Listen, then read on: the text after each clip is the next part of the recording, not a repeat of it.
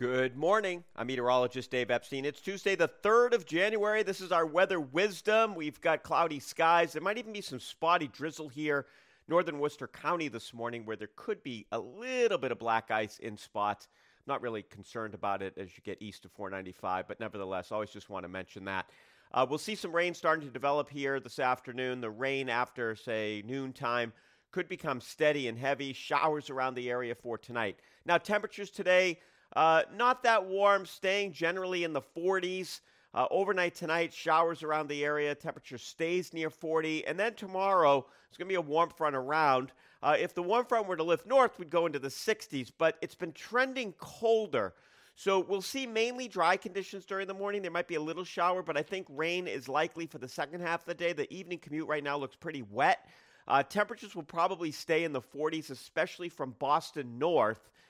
It may get into the 50s and 60s over southern Connecticut, but that air may never even make it there.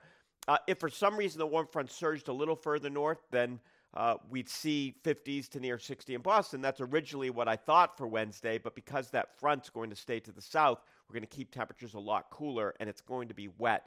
Uh, rain around the area Wednesday night. On Thursday, some rain is likely. It's very chilly. We're only near 40, which is actually seasonable. We'll have northeasterly winds coming in off the water. And there might be some spotty light rain or snow here Thursday night into Friday as things transition colder.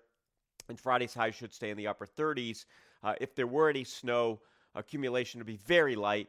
Uh, you know, on the order of nothing to maybe half an inch to an inch, but that would be mainly north and west of Boston uh, on towards the higher elevations. And again, that's a Thursday night, Friday thing. Right now, the weekend just looking dry and seasonable, partly sunny.